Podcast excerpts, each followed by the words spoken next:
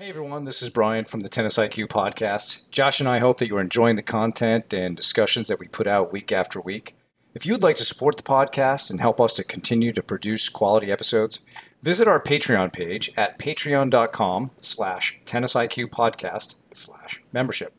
Currently, we have two tiers of support, $3 per month and $7 per month.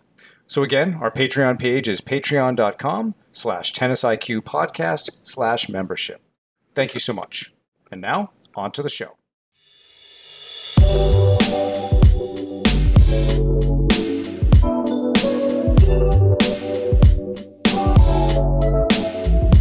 Hello and welcome to the Tennis IQ podcast. I'm Brian Lomax. And I'm Josh Berger. And in today's episode, we are going to be recapping the 2023 Australian Open. And in particular, I think there's a few players that we want to talk about um, and some themes that we want to talk about. Uh, we, as as many of our listeners probably know, we talk about uh, the mental side of tennis, and uh, we we both utilize our sports psychology backgrounds in order to do that. And uh, for these Grand Slam episodes, we we do tend to talk a bit about uh, the matches and um, maybe certain matches in particular more, but also a lot about you know the the sports psychology themes and the themes about the mental side of the game that that emerged throughout the tournament. Um, so, as a little bit of a recap, uh, on the women's side, uh, Aryna Sabalenka uh, won her first uh, major, um, beating Elena Rybakina, uh, which was uh, 4 6, 6 3, 6 4. And on the men's side, um, Novak Djokovic beat Stefanos Tsitsipas six three seven six seven six. Um, so I think as we start to dive in, um, it might make sense we can start a little bit with the champions, talk about them, and uh, and then from there, I think I know there's a lot of themes that that we want to touch on in this episode. Sure, yeah, and I think um, for me, maybe I'll even go to a theme that is shared amongst um, at least, well, I think all four of uh, the finalists, which is this idea of um, they're all on a journey in their careers toward becoming the best players they can be. Obviously, Novak is is further along, and his you know his motivation uh, for what he's doing is perhaps a little bit different. Also, you know he's at the at the top of the game, not only in the moment but also from a historical perspective now with his 22nd major title, tying Nadal with um, you know at that at that total for on the men's side. And um, but if I think about first, I think Tsitsipas and Sabalenka had some very similar comments with respect to their growth and where they are. Um, obviously, Sabalenka has taken the extra step now of winning her first major title, where Tsitsipas has appeared in two finals. But both of them referred to, in some ways, the necessity of losing matches previously to help them get to where they are today. Um, and in fact, Sabalenka stated that she was glad that she lost some of these matches. And I think that that's a really good perspective, Josh, because when we lose matches, if we can be open to the lesson, be reflective, we can understand what needs work, what needs to get better in order to play to to that level. Uh, and in fact, that reminds me of something that uh, Tsitsipas said with respect to Novak, which is, you know, and this is, I think, a service that Novak has been providing to many players. But when you get your ass kicked like that, yeah, it doesn't feel pleasant in the moment, but it really opens up your mind about where your game needs to go. And uh, know, maybe to a certain extent, uh, Tommy Paul felt the same with with uh, Novak as you know. And to Tommy's credit, you know, he went into the match with very specific goals and game plan, which showed that he had this belief that he could compete. Um, the difficulty was that Novak had answers for all of those things, whether it's Tommy trying to serve and volley, you know, play more drop shots or do other things. Novak was just too solid with the return, too solid with his depth, too solid with his movement. And so that kind of experience, again, although unpleasant in the moment, really provides a lot of information about what it takes to climb up that the next rung on that ladder. Right. I think that the ladder was one of those things, Josh, that you really liked from uh, David Sammel, and and you're right, scaling that, and that's what a lot of this is. Is the we're on this ladder. It has no top per se, but you know what do we need to learn in order to to take the next rung, and that's a lot of what I heard from Tsitsipas, Sabalenka, even Tommy Paul uh, about where they are in their journey. Right, they're earlier on in their careers than than say Novak Djokovic. Um, I loved how CC Tsitsipas said that he believes that there's a champion within him, and that that champion is blooming. So, um, yeah, that that along with what Sabalenka is thinking about herself, you know, it's allowing them to move on. I think that'll be another theme we'll talk about is really the self-image piece, but the fact that they are realizing a lot of their experiences are necessary to their growth. They're not looking at these losses, either in the past or in, or in this tournament with with pass as sort of verification of like that they're just this level. And I think sometimes as as fans, we see a performance and we might label or judge a player and say, well, that's just who they are. But these players are showing that that's not how they think. They're thinking more about growth and development and that all of these experiences are not saying that they're just this player. It's just a part of becoming the next version of themselves, right? And we, we talked about, we had a whole episode on the most important version of yourself being the player that you are becoming. And you're hearing these guys talk about that. With respect to Novak and his journey, you know, I thought it was interesting that he talked about how his career now is a lot about these big titles and that being the big motivation that's driving him. Um, obviously, staying healthy. You know, 35. He, he mentioned you know 35 is different than 25, but I think also he's appreciating what he's doing even more. Um, it's even more incredible what he's doing and, and how he overcame a lot in this particular event with the the injury that he had at the beginning of the tournament, as well as the you know the uncertainty of his reception in Australia after last year's episode, um, where he was not allowed to to to play. So um, I think a lot of you know interesting stuff from from them, and I guess on for Elena Rybakina um, in terms of her journey, she seems to just be very focused on the process, the process and hard work and focus, and and trusting that results will come from that. And I think uh, you know, her work over the last year has shown that that's a formula that is uh, you know, very functional for her, and I would expect that we'll we'll see that continue. Totally, totally. Yeah, she she's certainly made a lot of strides in her game. I mean, winning winning Wimbledon, um, and uh, yeah, certainly has a unique style. Um, I think particularly in terms of her emotions, right? Like doesn't doesn't seem to let off a lot, either positive or negative. Um, seems to to really keep it together. I mean, even while while winning Wimbledon, you know, a, a pretty muted, calm response, all things considered. Um, but yeah, definitely someone who's worked a lot on her game. I know she talked about how you know she's she's definitely an aggressive player. I mean, both of the the women's finalists are are quite aggressive, and talked about how there's not really anyone that can really impose their or, or not too many people that can impose their game on her. But Sabalenka was able to do that. Sabalenka, you know, I think had has the firepower to hang with or maybe out hit uh, anybody on the women's tour. Um, but I think what's what's held her back in the past is is those those ups and downs. Those I think more emotional ups and downs that that she has you know had to deal with in the past and you know, there's been matches where she's been unbelievable and been matches where she has really struggled um, sometimes within the same match oftentimes within the same match.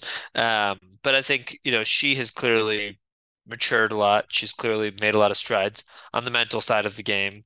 Um, and it showed. And and uh, yeah now her with her winning her first major title i think you know, it'll be it'll be very interesting to see can she build on that. You know, I think we've seen that from certain players, including Swiatek, who you know, after winning that that first major title were able to to really grow and blossom as players, and both in terms of their rankings and in terms of winning other titles. Um, so we'll see. I think uh, you know she she definitely has all the tools. It's I think it's always a matter of keeping it together mentally and bring, being able to bring out her best stuff. But um, she's definitely a very exciting player to watch, and I think I think also just the fact that she came back after losing that that first set, and I think even in the beginning of the second set, um, it was she was serving, and I think it was love or no, 15-40 in that first game and managed to win that game again, you know, managed to win that second set and then that third set. But I think it's interesting, especially as we look back, sometimes there are these these turning points during matches, right? And um, I think oftentimes the beginning of a second set can, can be one of those turning points that maybe not all players appreciate or realize in the moment. But I think as you look back at it, the difference between losing a set and being down an early break in the second set compared to losing a first set and holding and then being able to put pressure on your opponent who's serving is is really a huge difference. And I, I think we we also saw that uh, with the men where Djokovic um, was up two sets to love and went down an early break on Tsitsipas in the in that third set and managed to break him right back in that next game.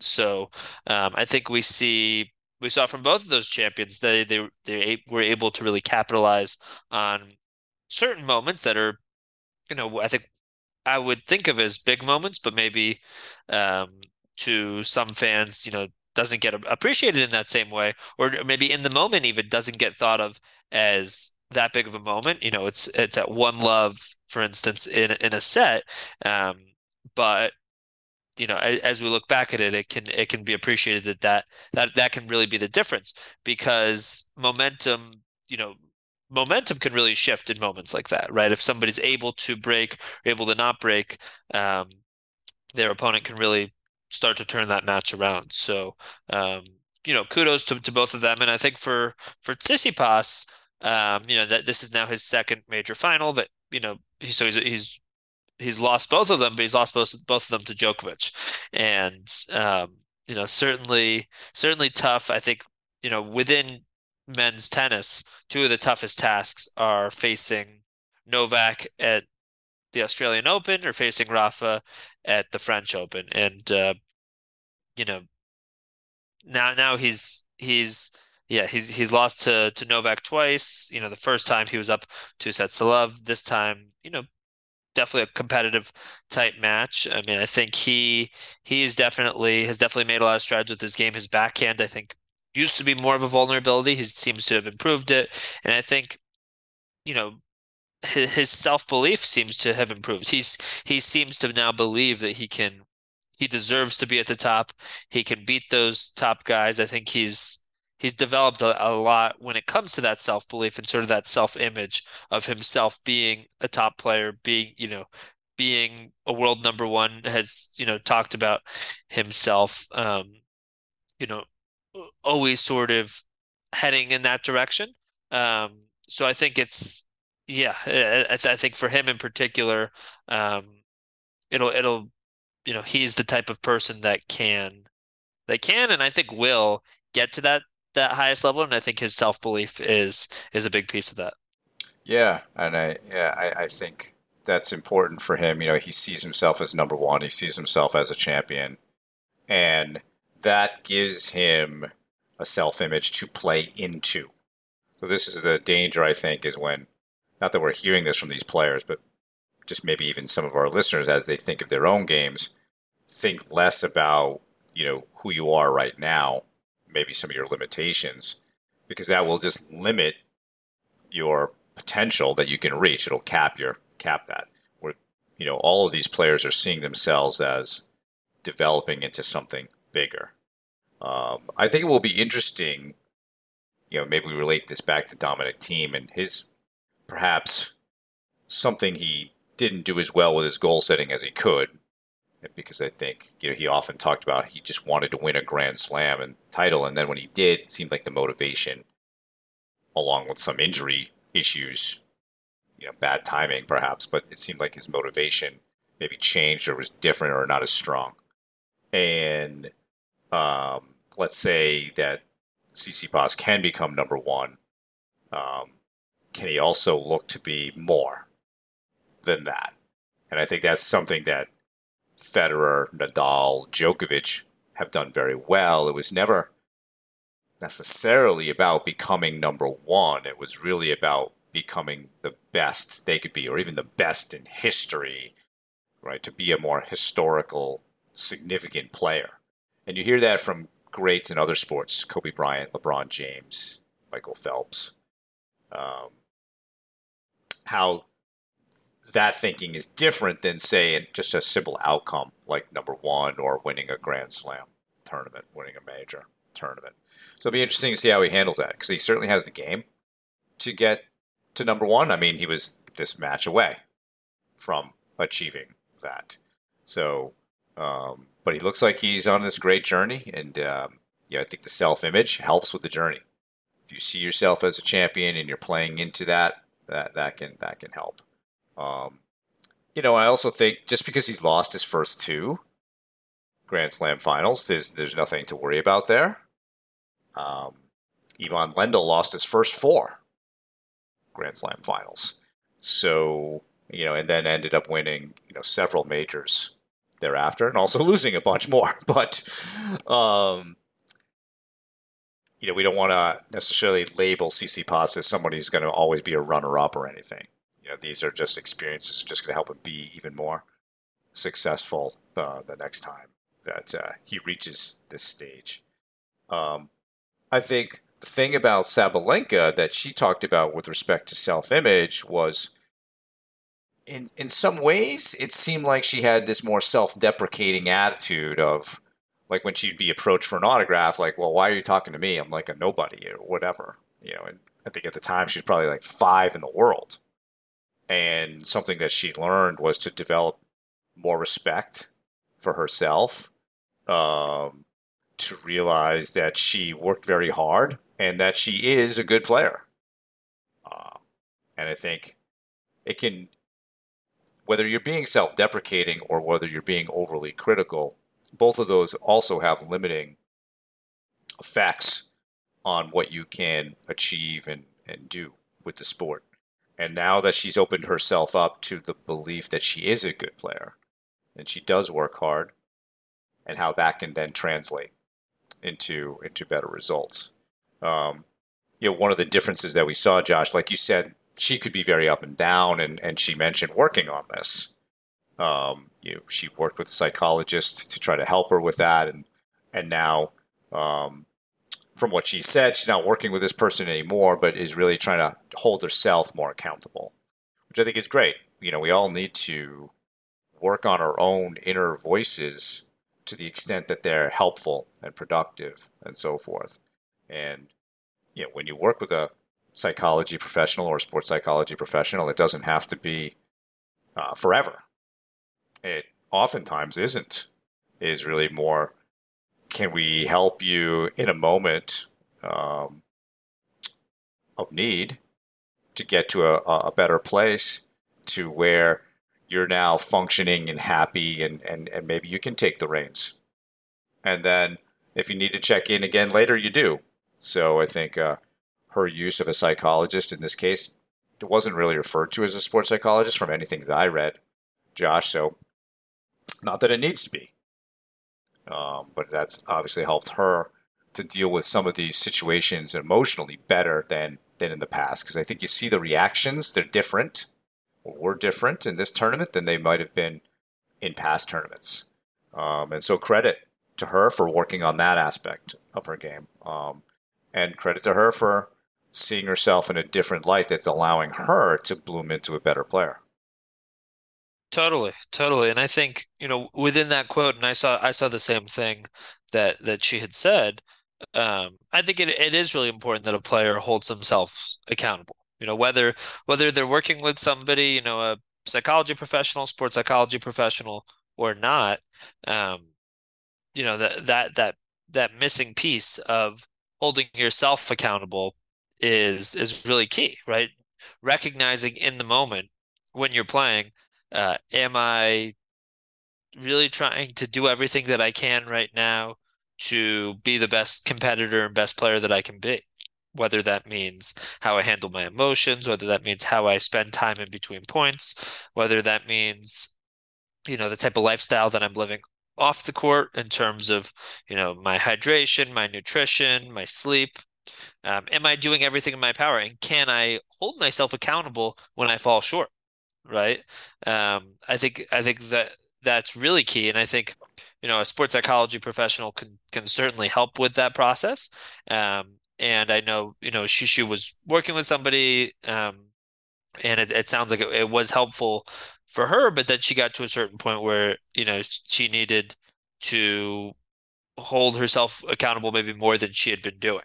And it sounded like maybe certain matches, um, you know, she maybe felt like uh, she she wasn't doing that as much or wasn't, you know, mentally per performing in the way that that she could have, and you know, it was giving herself more of a break than than than she wanted to. Um, so I, I'm definitely very happy for her to have you know to have gotten to this this point. I think it's a it's a huge step for her, and I think you know it's yeah it, it'll be interesting to see what what happens. And uh, you know, Brian, you you brought up the point of um, you know Tsitsipas losing his first couple of Grand Slam finals, and I think there's other players we can point to as well who have you know lost their their first um, you know, Grand Slam finals. You know, a couple that that come to mind are Andre Agassi, Andy Murray as well. Um, and I, I, know it could be very emotional. You know, you start to think about, am I ever going to win one? Um, and that's tough, right? I mean, the just the way that you know there there are only a few four Grand Slams throughout a season, and they're spaced out, so you know the, it's it's easy to focus on that loss. And this I think is true whether a player loses in the finals or loses in any other round. But I think it can be obviously there are other tournaments in between each of the majors, but I think it can be easy to focus on those losses. And I think, you know, players, club players who are who are listening to this uh, can probably relate, right? They're they're not playing in Grand Slam tournaments, sure, but uh, I think whether it's a tournament you played in or whether it's a, a league match or whether it's just a match against a friend um, that, that you played, but but it matters. It, it means a lot. I think you know lo- losses can linger, and it can be easy to it can be easy to hold on to those and, and tough to forget about those losses. So I think it's it's really key to um, you know to to be able to look at people like Lendl and Murray and Agassi, you know, all, all on the men's side, who have had some of those tough challenge, tough moments, tough challenges where they've they've lost, you know, certain, uh, you know, multiple uh, Grand Slam finals, but have come back to to to win them and you know be top top players. Um, and I think you know, and I know this is a concept that we've talked about, but it it really can be seen as a necessary experience, right? You know, having gotten to that point where you are at the the highest level of the game and you're in a Grand Slam final and you lose, and hopefully you can learn from it. And hopefully you can use that as a stepping stone. And I think that that can often be the difference, right? Where, where if you're able to really look at the match, look at what happens, and draw some conclusions from it and learn from it i think that's one of the biggest differences. You know that that process generally doesn't take place right after you know 30 minutes after a match when you're still in the heat of the moment and you're still generally emotional about whatever just happened. But you know maybe it's 24 hours later maybe it's a week later maybe it's a month later. But being able to to look at the match being able to really um draw you know say, okay, what did I learn from this? What would I have done differently next time? Um, you know, how what what was the difference maker there? And can I take an honest look at the match and take an honest look at myself and decide how am I going to be different going forward? You know, what changes can I really make? And I think there's a lot of players that don't want to do that or aren't ready to do that because it's tough. It it, it hurts to you know, to really take that honest look at yourself after a loss because you can feel inferior. It can hurt your ego. Um, you know, it, it, you can start to think, okay, am I am I ever going to win one of these matches? Am I always going to be losing to these top guys, um, or top players? Um, but I think it's a it's a necessary step so that an experience like that can be really as valuable as it as it could be, um, and it can really be that that sort of you know necessary prerequisite ex experience that's needed to to get to the top level. Like I think most most players um, don't just go straight up to number one without any sort of um, turmoil or, or any anything getting in their way. I I would even think of Djokovic, and you know he won the Australian Open, and then uh, there was you know a few years where he was just sitting behind uh, Nadal and Federer, right? He was constantly number three for uh, for a long period of time, for a, a few years, um, and then I think 2011 was really that year that he dominated, and you know over since he's been you know with with some some blips, but he's been quite dominant since, um, especially you know in, in many of those periods of time.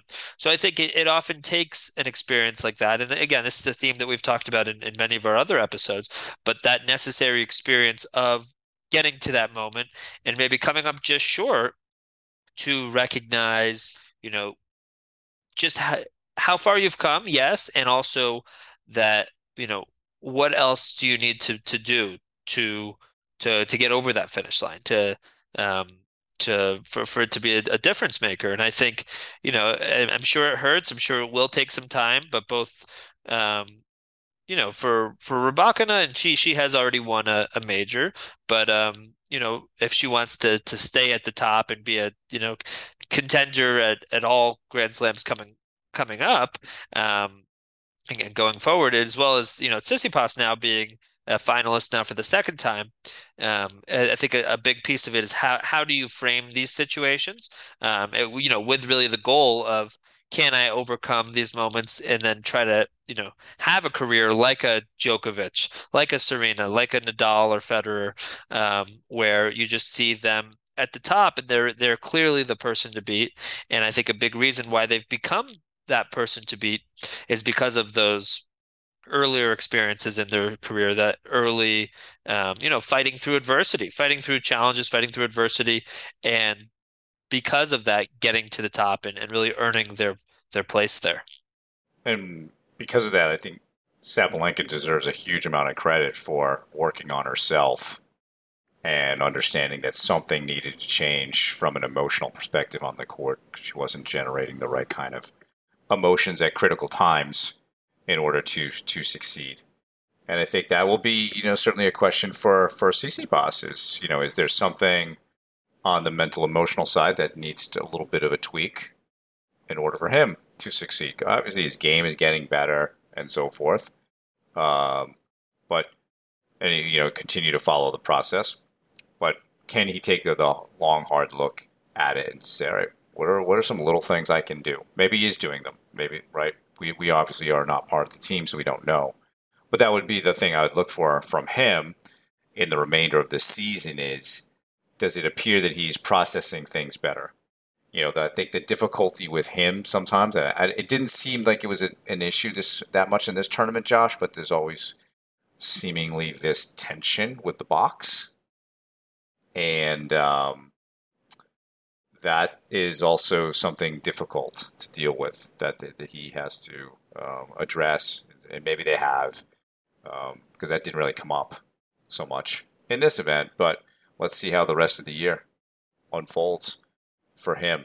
And um, but yeah, again, you know, huge credit to Sabalenka. And if we look at some of the other greats, like you mentioned, Djokovic, he certainly improved mentally, emotionally from when he first appeared, say 06, 07 even through 08, you know, his loss to Nadal at the French Open in 08 was, uh, um, you know, kind of a beatdown. so, I mean, I think it was it was maybe three, four sets, but still, he never looked like he was going to win, right? And um, yes, he was perennially number three. Rafa was perennially number two for a long time.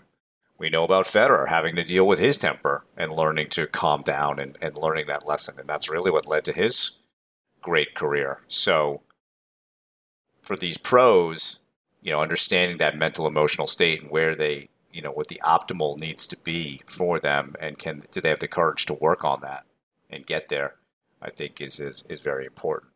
Um, another theme I thought we could bring up, Josh, was the one on expectations, and this has certainly been popularized by Iga Swiatek and um, how she approached that 2020 Roland Garros tournament with the idea of keeping your expectations low or having no expectations, but having high standards, um, using a, a, bit of wisdom from Mikaela Shiffrin, the U.S. Uh, skier.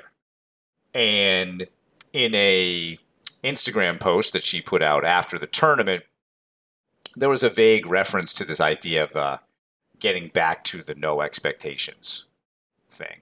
And perhaps that was a, a barrier for her because she is the number one player in the world and has won, um, you know, several Grand Slams now. And, and, and how do you process that? Those expectations, that pressure, and so forth. Um, and maybe she felt like, oh, I've got to reset and get back to get back to the grind and start to find the joy in things again, and and, and so forth. Um, so we have that on one side, and then on the other side, you know, someone we mentioned in a previous episode was uh, Ben Shelton. Went into the Australian Open with really no expectations, was completely able to enjoy the experience and play freely, and and we saw that played very very well. Um, you know, I think his ranking, Josh, is going to move into the top 50 after this. He was 89 coming into the event. Um, and let's see how things change for him over the course of the year as he plays. And um, but you know he looks like he's an exciting player. He's got a lot. He's got a, a big serve, big forehand. Can you know the backhand is certainly good enough, uh, more than good enough to play.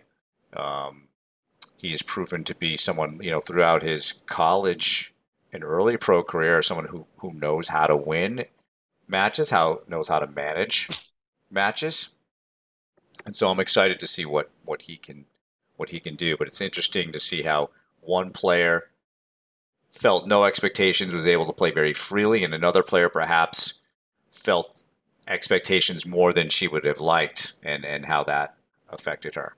Not to take any credit away from uh, Rybakina, I thought Rybakina played an excellent match against Swiatek, and and certainly deserved to win to win that one. Uh, but I thought, I don't know if you have any thoughts on expectations, Josh. Yeah, so I, I, I have some thoughts on on both Swiatek and Ben Shelton. Um, and I think so to put it into context, expectations are natural. Um, especially after we've had some better results, especially after we've won tournaments, we've seen how dominant Swiatek has been, right? Last year, um, you know, she she became number one in the world in sort of an unusual way, um, where she was she was number two and Ash Barty was number one at the time, retired, and I think, you know, that was certainly an unusual start to becoming number one, but she she really took that on with the the best possible attitude and you know was just a, a very dominant very successful player last year, went on a very long winning streak, um, and you know seemed to to really play great throughout throughout last season. Um, but at the same time, when we have great results, when we're world number one, when a player wins Grand Slams, when a player goes on a really long winning streak like that, it can very easily lead to expectations. And you're the favorite in every match that you play, and that can lead to pressure. And I, I I'm glad that you brought up the Insta Instagram post that that she that that she posted. I'm actually gonna uh, read it. So it's here's what she posted. She said, "Back home, accept, adjust, move on. Thank you, Australian Open, and thanks to all of you for your support. Not the result I wanted, but I will keep learning and keep working hard with no expectations. See you soon." P.S. It never gets easier. You just get better. So I think there's two, maybe three important pieces there. I think the the piece of accept, adjust, move on is really key. Um, something that all tennis players could could learn from, right? That you know, after a tough loss, after a tough tournament, when things aren't going well, can you accept that? Right? There's nothing you can do about it. It's out of your control. It's in the past. Can you get to a, that point of acceptance of what has happened? But that second piece, adjust. Can you adjust and make the changes, whether these are uh, changes in your game in terms of your strategy or game plan, whether these are mental changes, whether they're maybe strength and conditioning changes, whatever it is, can you make those adjustments and then get to that point of moving on where you're not holding on to it? Um, so I think that that piece is important. And then and then yeah, where where she talks about you know not the result I wanted, but I will keep learning and keep working hard with no expectations. And yeah, she she did talk about that, you know, when 2020, 2021, 2022. And I think that was a big reason for her rise to the the top of the ranking to to winning that you know that first French Open title um, and um, and to really rising up the rankings. So um, yeah, I, th- I, think that will be key for her as she you know moves on past this loss. Um, but I think I think it's definitely something that that everybody can learn from. Um, and I think Ben Shelton on the other side, you know, rather than being ranked number one in the world like like Swiatek was ranked as you said, you know, outside of the top 50, I think yeah, 89. Um, and not only that, a year ago was ranked outside of the top 500 in the world. And he was you know, he's had a lot of success. He was um, the I think 2022 uh, NCAA singles champion. So at a college tennis level has had a, a, lot of success, a lot of big wins. Also comes from you know a, a family of of tennis where his his dad was a a top player, um, but he really seemed to approach this tournament with a lot of freedom. Felt like he could play loose and felt free, and he was seemed to really be enjoying himself and smiling a lot out there. And I think all of those qualities really helped him produce some of his best tennis and play in a way where he was loose and he was relaxed and he wasn't wor- he didn't come in with such expectations and he wasn't worrying so much about results. He was more so just playing. And I think for a lot of tennis players, that's actually when they can, you know, everyone's different, sure. But I think for a lot of tennis players, that is when that gives you a better chance to bring out your best game and your best stuff. And it gets tougher. You know, I think it can be tougher to do that, right? You know the next time he plays in a tournament he'll have more of a target on his back right? You you get to a grand slam quarterfinals and you know people rather than just being a player that's ranked 89 in the world um you know every, everybody knows that this guy can really play. So you have a target on your back you might be the favorite going into a match and that lead, that that can lead to pressure and expectations. So I think the, the question or the challenge is okay, after this, um, you know, how can you manage that? How can you continue to try to play with that freedom, play loose, you know, not be thinking too much about the results going into matches and while you're out there, right? I think that's when I when I talk with tennis players, I think that's one of the the biggest challenges, trying to get results out of your head leading up to matches and actually in the match itself, right? If you're if you're at if you're in a tiebreaker and you start thinking about winning the tiebreaker, start thinking about, okay, how is this going to impact my ranking and my UTR rating and all of these things, instead of, okay, what do I have to do this point? Then, you know, one of those two ways tends to put a lot of pressure on somebody. One of those two ways directly helps you win that next point because you're focused on how you're going to do it. So I think, I think that's definitely an important theme here that, um, you know, that how how can we not let expectations get in our way of playing our best? And can we put those aside and and focus more on our standards? And you know what are those controllable things that we want to focus on? Whether that's our effort our attitude our strategy our intensity um, you know our strength and conditioning whatever that is but can we really focus on having high standards for ourselves? And with with hopefully the the outcome being that we can play in that loose, free, relaxed way where we're more likely to bring out our best tennis. Yeah, and like you said, we'll see if um, you know how how Ben does with that challenge as he gets better, and you know people will be looking for him more so than perhaps they have been, um, and that'll be part of his journey. You know, just even if he is a little less successful with that this year, doesn't mean he will always be less successful with that, you know, and I would uh, I would look for him to be someone who probably will figure it out and, and handle it well because he's he also has the physical weapons that could be very could be very dangerous. So um, overall, I thought it was a you know, a really interesting couple of weeks to watch uh, the tournament and, and get engaged with uh, the different the different storylines. Um, you know, those were the for me again, Josh. Those were the major themes in terms of um, what I saw the the expectations piece, the journey, uh, the self image, um,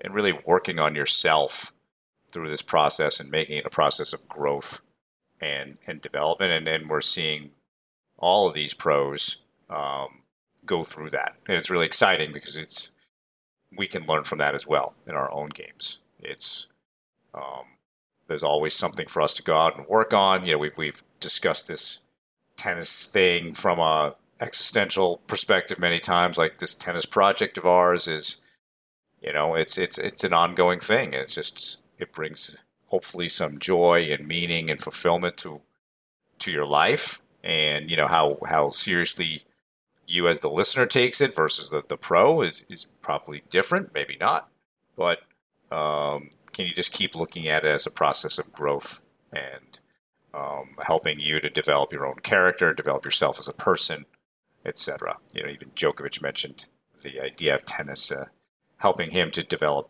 his character throughout the years, and certainly we've seen that that growth. And none of us are perfect. Um, one of my favorite quotes about when we think of people, like maybe we think, oh, so and so is so mentally tough, or they're so this or that. And no one is really mentally tough 100% of the time. We simply have moments of mental toughness, you know, or moments of enlightenment, or moments of confidence, or moments of courage. And the whole idea is can we try to develop more and more of those moments in our lives and not be harshly judging ourselves for when we inevitably don't reach the standard? Instead, use some of that as an opportunity to learn from what I need to do better, but also look at the moments where you did reach your standard and how did I do that? How did I, can I celebrate the fact that I did that so I can continue that? Um, to me, that's uh, a little bit off the tournament piece, but I think it's also what we're seeing from these players is that there will always be moments of vulnerability and fallibility, um, and those are not the defining things. Um, it's constantly a battle to just be have more and more good moments, more moments, like I said, of mental toughness, enlightenment, courage, confidence, and uh, that's why I really like watching these these tournaments is to see people grow into that. Totally, totally, and I think both of the champions are prime examples, right? We we think about Sabalenka and, and really the growth that she's had getting to this point and sort of overcoming uh, past matches where maybe she's been in more of a winning position and struggled, and Djokovic as well, who's certainly had his ups and downs. And I think in in this, you know, plenty of ups, obviously getting, you know, winning now his his 22nd uh, major title and and regaining world number one, and certainly very impressive there. Um, but has had to find sources of motivation and definitely seemed to be a man on a mission this tournament and uh, seemed to also, you know, learn from uh, maybe past experiences where, you know, as, as we talked about earlier, you know, it hasn't always been a, a smooth journey to the top for him, right? Where he was, he was at, you know, number three behind those those two other greats of Nadal and Federer for a number of years, and um, yeah, has had um, has I think improved his game each step of the way. And I think one other thing, you know, Brian and I both are uh, based in the U.S. and you know, good to see some some American faces uh, who who had some some great results. Uh, I think um, you know we've seen a lot of American women who have been at the top of the game, so I think nice to see in this tournament some some U.S. men also getting you know getting to the top of the uh, game. You know in terms of Tommy Paul reaching the semifinals, three U.S. men reaching the quarterfinals. Um, some of the top players in the world, including Nadal, Casper Ruud, and Medvedev all losing to American players as well. So I think um, you know, definitely the still still just a start and but definitely maybe the the um the beginning of uh some some of these, you know, US players um improving their rankings, getting getting closer to the top of the game. And I think it's also interesting, you know, it seems to be sort of a community of them kind of pushing each other and, you know, getting to the top of the game together, beating these top players. Maybe, you know, maybe a, we talked about expectations and we talked about self-image. And I think when one player can produce an upset like that, it can lead to other players doing it. We saw Tiafoe beating Nadal and reaching the semifinals at the US Open last year. Now Tommy Paul doing it. I think that you know self-belief can come from ourselves and what we're capable of doing, but it can also come from some of the people around you and that community that you build. Um, and I think you know that's that's an example there, and it'll be it'll be interesting to see if they can they can build on this success going forward. And I think it'll be interesting to see if they can they can truly train as a community as they continue to get better and better because I think tennis tends to be a very singular, insular sport, and um, that model is not often used in, in, in terms of training, even though it could, in theory, really produce a lot of good benefits for the players. Um, you know, maybe this could be part of our discussion when we look at the Netflix special Breakpoint, but it's a lonely sport. Um, other sports, more maybe Olympic sports, have taken now to putting individual athletes into training groups and having them train with each other and make each other better, pushing each other, as you said. It'll be interesting to see if this group, how much uh, that'll get adopted and if they can keep that up and, and, and how it really works for them because I don't think we've really seen that so much. Maybe with the Swedes in the 80s, because uh, there was a big group of them, and I think that they did a bit of this, but um, I think it could be an interesting approach, and we'll, we'll see how the rest of the year goes. You know, it's a good good showing for them, but the proof will be in the consistency, as in everything, right? And we, we've seen plenty of players in the past who have spectacular couple of weeks and then then they're nowhere to be found afterwards, right? So, um, yeah, I mean, you know, if you're an American tennis fan, it's it's, it's good stuff, um, and you know, could provide some new faces. So I think it's uh, we'll see what happens. Absolutely, absolutely, yeah, definitely um, some matches, some players to be uh, excited about. You know, Mackenzie McDonald, Jenson Brooksby, um, getting getting a couple big wins. Um, as well. You know, and and you know, and just seeing Tommy Paul get to the top of the game, and you know, Sebastian Korda beating Medvedev in straight sets. So I think you know definitely some big wins. But as you're saying, Brian, you know, I think the consistency will be key. Will be sort of the the the what what it all depends on, right? It's it's it's one thing to to have have a great tournament. It's another thing to let that tournament be sort of that necessary experience that catapults you to being a consistent top player. And I think Tommy Paul also talked about that after that loss to Djokovic. Just that, you know, Djokovic, you know, beat him pretty pretty handedly. I know the first set was close; it was seven five, but the second second and third sets, where I think you know one of the sets he won, six, one of the sets he lost six two, one of the sets he lost six one, and I think you know it. He he talked about how that showed the vulnerability the vulnerabilities in his game or just how far he has to go still to to beat a player like that. And just that Djokovic made him feel you know inf- inferior and and really maybe showed some of the areas of his game that that aren't up to Djokovic's level and talked about trying different things wanting to try the he had a plan right? He had a plan going into the match. He wanted to try the serve and volley. He wanted to try the drop shot. And he talked about how in his press conference afterwards, after that semifinal match, how he tried certain things and none of it was really working against Djokovic, which is a tough spot to be in when you're trying different things and nothing's working and you just seem to be coming up short because you're facing a, a better player. But the question is, can you use an experience like that and learn from it and, and say, okay, this person beat me. What what about my game was vulnerable? What were the reasons why they were able this why Djokovic was able to dominate me and, and really take control of the match like that? And I think that's the type of attitude that that helps um, taking a an experience like this and really letting it be a, a stepping stone to that that consistency that you're talking about and being that you know consistent top player. For sure, yeah. So again, another another great major for us to uh, dissect and, and talk about. So um, thank you all for listening. If you have any feedback or questions, you can email Josh and I at tennisiqpodcast at gmail.com. You can also use the Twitter hashtag tennisiq. Additionally, please subscribe to the show on your podcast platform of choice, including YouTube, so you can be notified of new episodes. You can also check us out on Instagram. If you would like to support the podcast, please visit our Patreon page at patreon.com slash tennisiq slash membership. Thanks again, and we'll talk to you soon in our next episode.